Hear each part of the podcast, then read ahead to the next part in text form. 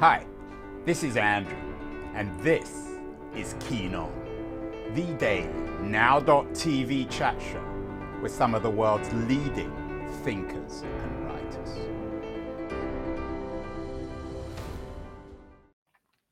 Hello everybody, it's May the thirteenth, twenty twenty-one. Uh, it's mid-afternoon on the West Coast, early evening uh, on the East Coast. There are two major, at least domestic stories, uh, which have been dominating uh, the American news over the last few days. Uh, the first is this debate about what has been called the big lie, a civil war within the Republican Party, perhaps a, a war about ontology, about uh, the grasp of reality or of factual reality, this cleavage, if if to, to choose a word, between Liz Cheney and the Trumpists. Um, and this is part of a broader debate about facts and democracy, uh, lots of debates about how disinformation is undermining voting and democracy. Um, some people are suggesting that there is a civil war brewing in the Democrat, in the Republican Party, but Jeff Greenwald uh, in Politico suggests otherwise. He says that Trump has won this war and that the Republicans, for better or worse, are embracing uh, the big lie and are rejecting a certain kind of ontological version of the world. So that's one of the stories uh, running in the news today. The other, of course, is about COVID and the vaccine. There's a headline about uh, the Ohio lottery giving five people a million dollars each to encourage vaccination. Uh, lots of debate about how dangerous these vaccinations are. And then some headlines this afternoon, the C D C saying that vaccinated people can go maskless in most places. That's good news for those of us who are fortunate enough to have had the vaccines. Uh, these stories seem to exist in parallel. But my guest today, I think, is suggesting that they're actually bound up intimately with one another. Um, His name is Andy Norman. He has a new book out called Mental Immunity, Infectious Ideas, Mind Parasites, and the Search for a Better Way to Think. I think that wins the subtitle of the year. Anyone who've included mind parasites in a subtitle gets a special award from me. I can't give him a million dollars, but he gets my, uh, gets my uh, pat on the back. He's naturally not far from Ohio. Uh, Andy is at the moment in Pittsburgh, uh, Pennsylvania. He's uh, spent his career uh, one way and the other within Carnegie Mellon uh, University. Uh, so, Andy, what is this relationship, if there is one, between the vaccine and immunizing ourselves from COVID and the ontological debate now raging on and offline about truth and factuality? Yeah, so the uh, present predicament with COVID, I think, helps to underscore the relatively novel diagnosis that scientists are coming up with for why we live in a post-truth age. So it turns out, uh, and this is based on about sixty years of research, that just as our bodies have immune systems to protect against dangerous microbes, our, our minds also have immune systems, but their job is to protect us from infectious ideas. Um, obviously, mental immune systems function imperfectly, under even, under even the best of circumstances, which is to say they let in some bad ideas and screen out some good ones.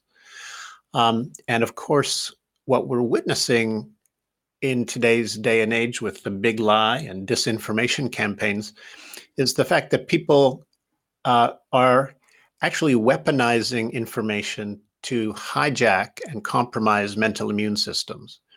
Um, we now know that mental immune function can be compromised, but the good news is that we can actually learn to develop and re- and strengthen our mental immune systems so that we are not taken advantage of by these peddlers of disinformation. Andy, uh, I'm not a scientist, and, and I know you're not either. I think uh, you you present yourself, at least on your website, as an author, a researcher, and a public philosopher, but you're much better versed in the science of this than I am. Um, in all honesty, is there consensus within the scientific community about what you're talking about, about the idea of, of bad ideas being mind parasites? Is cognitive immunology, is this a mainstream science or is it still on the fringe? Um, I would say that it's still very much in embryo. It's an emerging science. So for, for about two thousand years, even longer, philosophers have been incubating new sciences. And basically what we do is we play with concepts and definitions. We try out, test ideas in conversation. And every once in a while, we come up with uh, kind of a new way of looking at things or a new way of talking about things that catches on and actually changes uh, and, and creates new sciences. So the science of immunology came along a few, two or three centuries ago and radically transformed the human condition. And what we're finding now is that minds have immune systems just like bodies do, and that if we learn how to care for them and strengthen them, we could have, I think, a similarly big impact on human welfare. Now, now, Andy, are, are there particular scientists who people might be familiar with, well-known public scientists, as you're a public philosopher, who have done work in this area? I mean, who do we associate with uh, cognitive immunology? Who are the, the pioneers in this field? Yeah, so cognitive immunology is my is a term term of my own coinage. So if you go out and survey... So you're the scientist, or, or there, there really are scientists behind this? Um, philosophy and science uh, are often overlap considerably, and I'm a philosopher of science by training who takes the job of understanding science seriously, and I have contributed to scientific journals. Uh, but no, I was not trained. Uh, I mean, I taught physics, but I uh, trained in graduate school as a philosopher of science. Um, And so if you go out and interview one hundred scientists today and ask them, have you heard of cognitive immunology? Very few will say they've I mean, heard what of would it. A, what, what would a, a biologist, how would a, a typical biologist respond if, if, if you or I made the argument that bad ideas, and, and I'm quoting you from your book, are actual parasites? Would they yeah. laugh? Would they shake their head? Would they say that's an absurd statement? Well, I had the good fortune of sharing uh, the central theses of my book with about two dozen scientists, psychologists, cognitive scientists, uh, biologists today, uh, earlier today, in a forum on the application of evolutionary Darwinian thinking uh, to some of life's big questions. And I have to say the response was extraordinarily enthusiastic. Um, Yeah, and I don't want to present you as a quack. If you were, I wouldn't have you on the show. And in all fairness to you, uh, the book does come with a, a very uh, enthusiastic foreword from Steven Pinker, who is uh, one of the the, the, the, the the the figures who most successfully bridges science and, and philosophy. So, so there's something um, uh, credible in what you're arguing, although I'm not convinced it's still part of mainstream science. Yeah, I mean, it's in the process of, of going mainstream is what I would say. I think maybe one of the things I can do to help uh, folks understand why this has a very strong chance of becoming a mainstream science is to go back to the uh, sixty years ago, uh, a man named William McGuire, who's a psychologist, he did some research on how to create resistance to persuasion. And what he found was that if you expose a mind to a weakened form of an argument, and even better, um, refute it or and express disdain for that argument, it turns out that you can induce resistance even to stronger versions of the same argument. Now, he recognized what I think you'll recognize, what you'll recognize also, Andrew, that the analogy here with inoculation is very strong. Mm. And so he called his theory inoculation theory. And for sixty years, people in, uh, maybe you might call them fringe psychologists or at least cutting edge psychologists have been building on his work to show that minds behave as if they have immune systems. And that now there are uh, people who work with um, the concept of, so, so two researchers coming out of Holland have recently showed that uh, if you want to understand the spread of witchcraft beliefs in early modern Europe, Um, you can use some of the prevailing theories, but you get a far better explanation of why there was kind of a hysteria about witchcraft um, if you treat the spread of witchcraft's beliefs as a kind of contagion, and, and that the false beliefs about witchcraft as mind parasites. And so these two researchers actually conclude, you know what, it's time we woke up and started recognizing that ideas, and bad ideas in particular, can spread virally. Um, and in, and yeah, I don't think there's any debate, any debate about ideas spreading virally. We had the M I T uh, scientist and historian of connectivity, uh, Nicholas Christakis, on the show, who's done a lot of work in that area. But no one's quite mm-hmm. suggested that, and, and I'm quoting you here from your book, um, you say, ideologies have enormous power to disorder minds. Like demagogues, they exploit mental vulnerabilities. For mm. thousands of years, ideologies have spread like diseases, warping worldviews, inciting violence, and wreaking havoc on human prospects. Is that all ideologies, uh, Andy, or is it only the ones that you don't like? So I, I certainly would not approve of, uh, I, I don't endorse the use of the word ideology to mean the belief systems I, I dislike. Now, some people, the, the word ideology is used in two quite different ways. Some people use it as a as a word for just belief system or worldview. Um, and that's a, a, a neutral term. So both good ideologies and bad ideologies um, would exist on that use of the term. But I recommend in the book, but, but we have perfectly good synonyms for that kind, that use of ideology, um, like worldview and, and belief system. What we actually need is a word to designate belief systems that are objectively problematic, that objectively harm their hosts uh, and objectively harm uh, others. I get that. So give me some examples of belief systems that objectively harm both, as you, I'm quoting you here, their hosts, themselves, and others. Well, let's see. Uh, take the ideology of, I don't know, white nationalism. Um, this is spread in alarming ways in America recently, and it certainly creates all kinds of problems for American civil society. So it harms the larger body politic. Now, I, I, I'm not terribly familiar with the research on this, but I believe that embracing white supremacist or white nationalist ideologies are actually is actually psychologically harmful to the people who embrace those. It, those a skeptic ideas. Might say, Andy, and I know you're very familiar with these responses because it's quite a controversial position you're taking. It's very, it's a very interesting argument. Uh, that what about black nationalism? Why why is black nationalism any more or less a disease than white nationalism?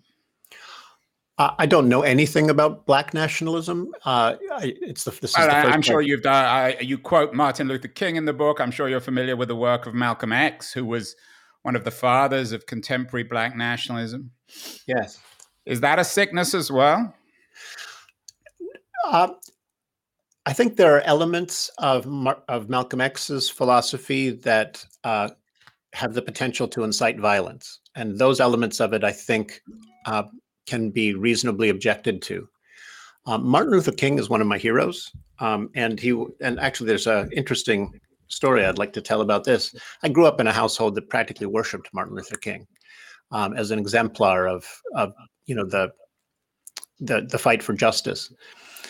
Uh, and I learned years later, after moving out of the home, that Martin Luther King was a serial adulterer. Now, when I heard this information, I just refused to believe it. My mind could not accept this. Here was this guy who I'd been taught was sort of a morally pure exempt, exemplar of what we should all strive to be. Uh, and I was learning that this guy was unfaithful to his wife. Now, what happened in my mind when I heard that for the first time was that all kinds of objections swarmed into my mind to try to neutralize that information. My mind's immune system was actually attacking information it viewed as threatening. I learned later that the information was true, Martin Luther King was not a faithful husband, and that emotional defensive response was actually preventing me from understanding the truth and developing a more nuanced picture of reality. That's an example of the mind's immune system attacking the wrong kind of information, and I think it can happen to anyone. You do indeed uh, bring up Martin Luther King at the end of your book. Uh, you're not the first or the last person to end your book with a quote about the arc of the universe is long, but it bends towards justice. Um, why are you so convinced of this? It, it seems as if the, the the culture of disinformation, of the big lie, particularly within the, the Republican Party today, as I suggested at the beginning, this is growing. It's not yeah. being controlled. If, if there is a, a raging disease out there, we, we may have vaccines for COVID, but we certainly don't have a vaccine for the big lie at the moment. Yeah, well, so I don't mean to assert that uh, the universe left to itself will bend towards justice. I think uh, we have to fight for justice to, to so bend that So we have to arc. shape the universe, Andy. Uh, and and you've got this wonderful quote um, in the book, uh, borrowing from uh, Rousseau, um, uh, You you you uh, you you you uh, riff off uh, one of Rousseau's famous remarks uh, in the beginning of The Social Contract, when Rousseau wrote, "Man is born free, but everywhere he is in chains." You write, "The mind is born free, but everywhere it is in chains." So how are we going to unchain the mind? How are we going to vaccinate it against untruth, Andy? Yeah, well, the answer. I, w- I wish I could answer that question uh, in detail in in. three minutes or less, but um, there's actually a whole lot we can do to strengthen our mind's immune you system. You have, uh, sorry to keep on interrupting, but you do have um, what you call a a twelve-step program, and I'm quoting you here, to cognitive immune health. So yes. Very briefly, give me some highlights from this twelve-step program. Yeah, sure. Uh, so number one, listen to your doubts. Your doubts are your uh, the antibodies of the mind, and they're trying to tell you something. So if you hear new information or hear an idea, and and a little voice in the back of your head says, yeah, I'm not too sure about this, listen to that voice. It's probably trying to call your attention to a problematic feature of that idea or course of action. So healthy mental immune systems listen to the doubts. They're, they're very good at, at generating doubts and, and uh, tuning in. Now, healthy mental immune systems don't always take doubts at face value, because as I mentioned before, doubts can grow, can spiral out of control, and also unhinge a mind. Another thing you can do and, is... And let me just jump in here. I think one one thing to bear in mind here is, is walking is very good for that, isn't it? Exercise. I just read that exercise makes you healthy physically, but it probably makes you healthy mentally. I, I, my guess is the more you walk, the more doubtful you are. Is that fair? You're a philosopher. uh, I'm quite sure walking is is very good for health. I don't, I'm not aware of any empirical studies that it promotes mental immune health, but it wouldn't surprise me if there was. But in all seriousness, Andy, uh, I, I take the point, of course, about skepticism, which is the the the the, the, the mother's milk of philosophy. But isn't the problem with disinformation or misinformation that the people suffering from it aren't doubting, that they're the ones who are least doubtful? So it's all very well saying, well, they need yeah. to doubt, but they don't. Well, actually, so Andrew, I think there are two very different ways your mind can become can can become highly infected with bad ideas. Number one is you can be too gullible and not ask enough questions. But the other way, like it can me, happen, right? Say again? Like me. Oh, I don't know what I, I no, I'm joking, because that. that's my job, asking questions. Go on. Yeah, yeah, right. Ask questions like you. That's an excellent way to to strengthen the mind's immune system. But it, let me tell a joke that illustrates how the tendency to question can actually uh, subvert your mind's immune system. So Fred the Flat Earther dies and goes to heaven. Saint Peter ushers him in and says, hey, you got a chance to chat with God. Have fun. Fred walks in and says, hey, hey, God, I've just got one question for you. I've spent my whole life promoting flat earth theory. I really have to know, is the world flat or is it round?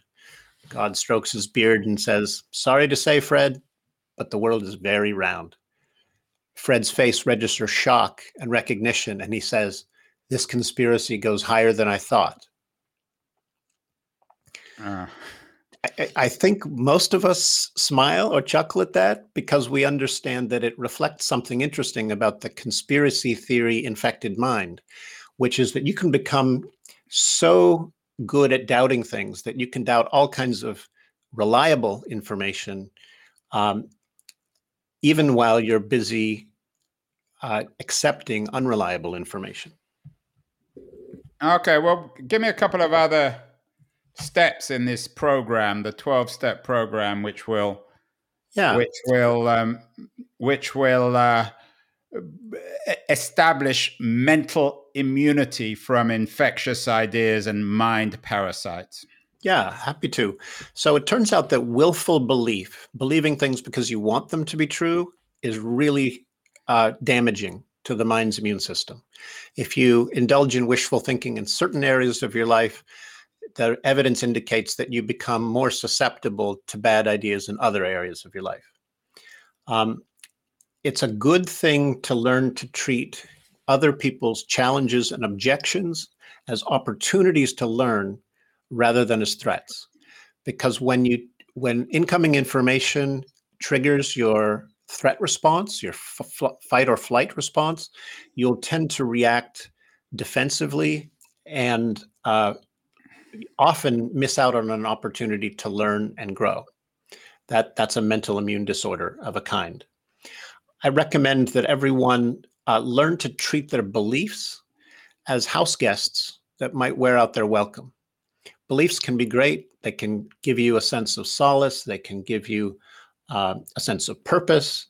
But if you hang on to them too long, and even after they become uh, a drag on your own well-being and the well-being around you, Um, then they become obstacles to your own growth as a human being. Are you a skeptic, Andy, in the sort of in the Cartesian tradition? Uh, um, are you suggesting that we, uh, uh, Descartes, of course, famously said that the only thing he trusts is himself. Are you suggesting we shouldn't even trust ourselves, or at least our own minds? No, I would say I'm very much not a skeptic in that sense. So just as it's possible to be too trusting, it's possible to be too suspicious. Um, and a healthy mental immune system knows when to be trusting, when to be suspicious. And is this intuitive or, or, or uh, again, I mean, how does it know? Um, the best way to lo- to learn what kinds of things to be suspicious of and what kinds of things to trust is to engage in lots of uh, critical dialogue with friends. So um, the, the Scottish philosopher David Hume said that truth emerges from conversations, from arguments among friends. And going all the way back to ancient Greece, philosophers have recommended uh, conversational idea testing, where you where everybody gets to raise questions and challenges to see whether the ideas can withstand tough scrutiny.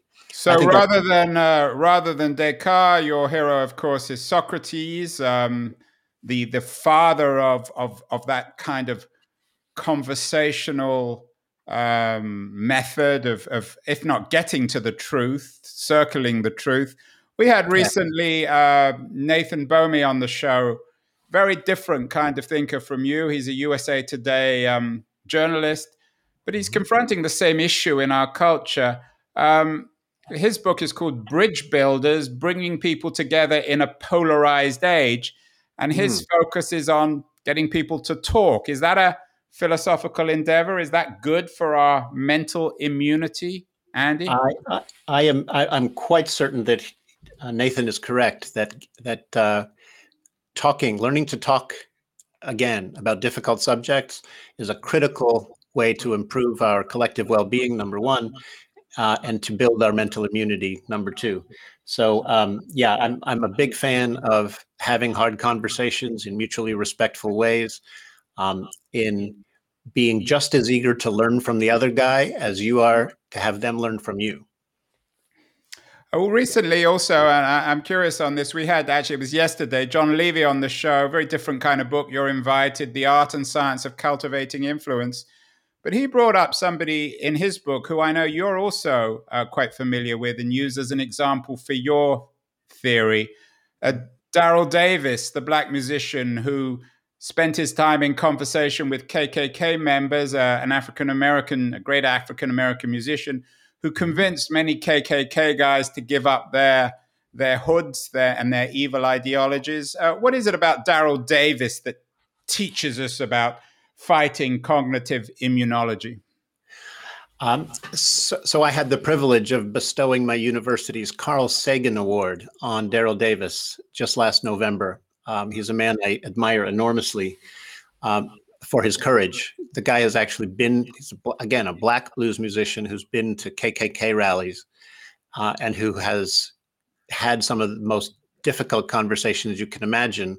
And through a combination, if you if you talk to Darryl about what's his secret, how what does he do that works? Number one is he he listens first.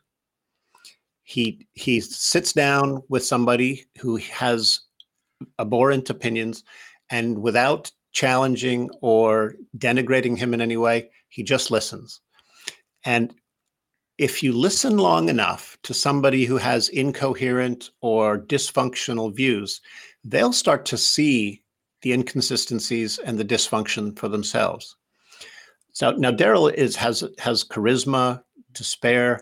He has a very incisive wit, and he's able to, after listening a while, ask just the perfect question that'll help, um, you know, a Klansman wake up from his delusions, white supremacist delusions.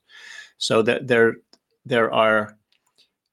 Darryl brings some extraordinary qualities to the to the job, but every single one of us can learn to have those difficult conversations and to help people uh, grow out of the rabbit holes or dig themselves out of the rabbit holes they've they've uh, descended into.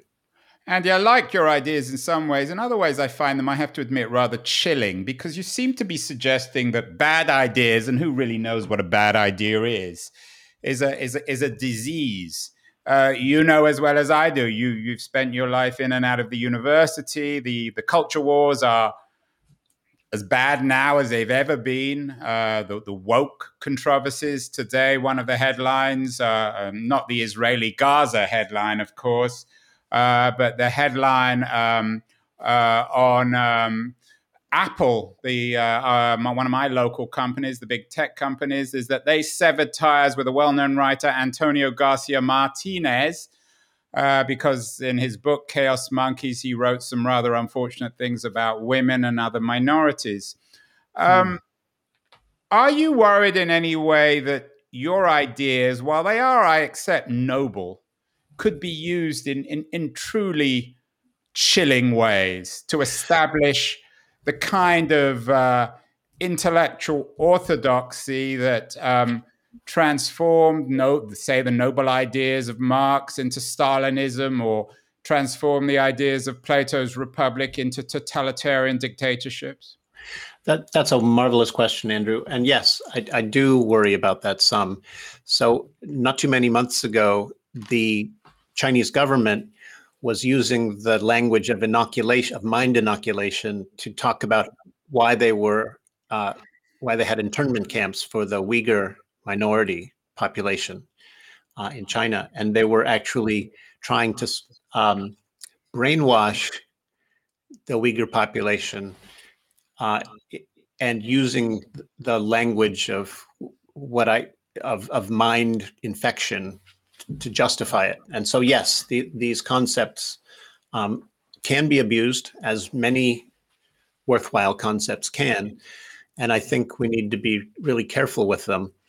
Um, when I when I converse with somebody who disagrees with me, I set aside the idea that that their that their beliefs might be mind infections, and I deal with them as a person with respect. But when I step back and try to understand, well, when I look at my own mind and my own struggles to let go of dysfunctional or uh, incorrect beliefs, I actually find the the metaphor of mind infection, uh, and actually I think it's more than mere metaphor, but I but I find it really useful, and it makes me more humble. It makes me more eager to inquire. It it, it gives me motivation to try to I, spot and remove the ideas that aren't serving me well and that aren't serving uh, the world well. You, but in a way, uh, I'm sure you're you're very familiar with the work of Jeremy Bentham. Um, isn't your work a kind of hardcore utilitarianism? You suggest that good ideas make us happy, bad ideas make us miserable, so we need more and more good ideas, we need more truth. There's not a lot of ambiguity in your philosophy.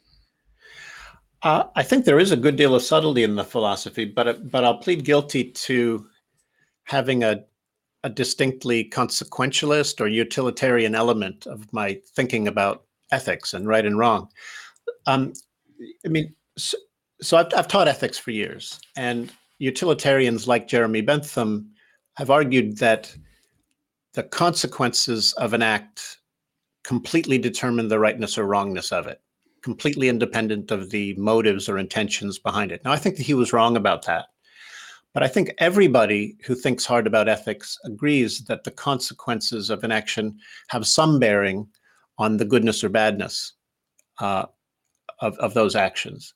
So consequentialists, utilitarians, and and ethicists from many other different traditions, say, um, you know, the virtue ethics tradition, um, they all agree that we need to pay attention to, to the consequences of, of our actions, of our ideas, of our policies, because they're certainly relevant, um, whether or not our intentions and our character traits enter the enter the equation or not.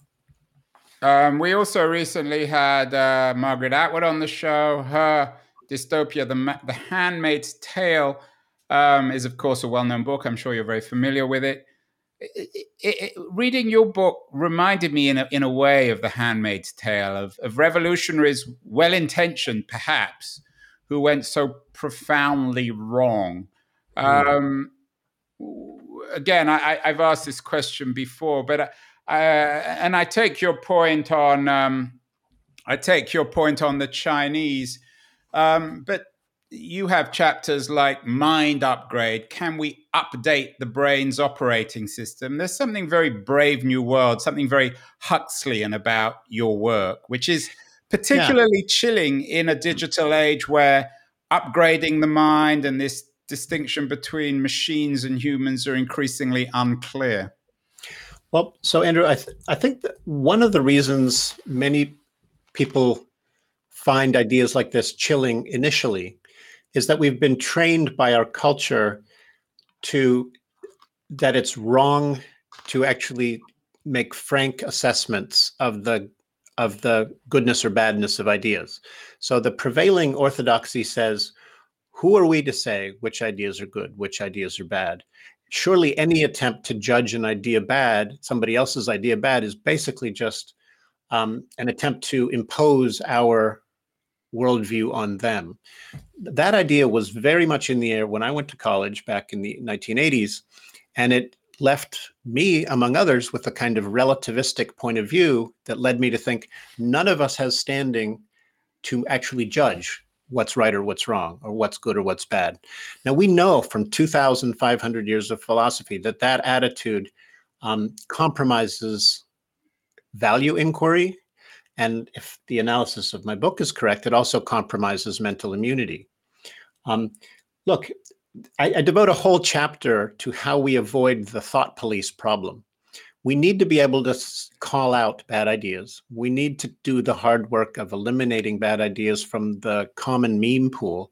But I'm not advocating uh, a thought police, and I'm not ad- advocating the use of coercive tactics to uh, force the ideas I think are best down anyone's throat. That's not my idea of how we should together become more responsible thinkers. The, the model I develop in the book is based on the way science promotes responsible believing about the facts. A community of scientists work together, they consider each other's objections, and they crowdsource the job of testing ideas to figure out which ones are really true, which ones are reliable, and which ones to discard. We can do the exact same thing with ideas about right and wrong. We can do the exact th- same thing with everyday ideas. And I'm talking about a crowdsourced form of idea testing where everybody is included and nobody is forced to uh, accept what I or anybody else thinks. Um, the, the beautiful thing about reason-giving dialogue is that it offers us a non-coercive way of changing minds. And if you buy into the program I develop in the book, I'm, I'm all in one hundred percent for persuasive, non-coercive idea change. And I, and I specifically and explicitly disavow the kind of coercive, um, we're going to vaccinate your mind whether you like it or not, which I imagine you're attributing to me, Andrew, but um, It, yeah, well, I, I, I think what worried. I'm suggesting is that uh, your your your work is nuanced, and um, but but someone less nuanced than you could pick this up and actually do great injustice with it. But I guess that's true of many books. We had earlier on the uh, last month, Ximena Vengochea, Listen Like You Mean It, a book about listening. You've done a great job listening, Andy. I'm sure you haven't always liked all my questions, but I think this has been a, a very interesting and useful conversation. Uh, your book, Mental Immunity, Infectious Ideas, Mind Parasites, and the Search for a Better Way to Think, in a way, may not be about philosopher kings in the tradition of Socrates and Plato's Republic, perhaps more about uh, scientists as kings in, in, in the world. It's a very interesting, very provocative w- a book. Uh, I'm not sure everyone will agree with everything in it, but it's very relevant in our age of the big lie. Um, Andy, I know you are in um, in uh, Pittsburgh now, Pennsylvania, in our times of the big lie in May twenty twenty-one. We're all stuck inside. In addition to your new book, Mental Immunity, what else should people be reading? Uh, yeah, ha- ha- I have, do have a book rec. recommendation on in the same general area, but first I want to thank you, Andrew, for your uh, very sharp questions. I'm I, I'm an admirer of the capacity to ask tough, hard questions, and just like one of my heroes, Socrates, you're very good at that, and I, I actually enjoy the process of having my well, ideas. Thank you, and you're uh, you're you're quite a conversationist yourself, Andy. So we'll have to do this again. I'd, when, I'd like uh, that. When, when when your scientists are ruling, maybe uh, maybe you'll put me in prison, and we can we can do this in my jail cell. Trust me, if if if my if my ideas take that won't happen to you or anybody Good. else. If my ideas take hold, no, I'm joking, um, but uh, no, I appreciate it. So, what what other book would you suggest in these strange times? Yeah. So a good friend of mine, Lee McIntyre, kind of wrote the book on post-truth. Um, and since then, he's actually decided to write a book on how to talk to a science denier. He's he's actually doing the hard work of figuring out mm. how to de- deconvert science deniers before they, you know, prevent needed access, uh, needed action on climate change.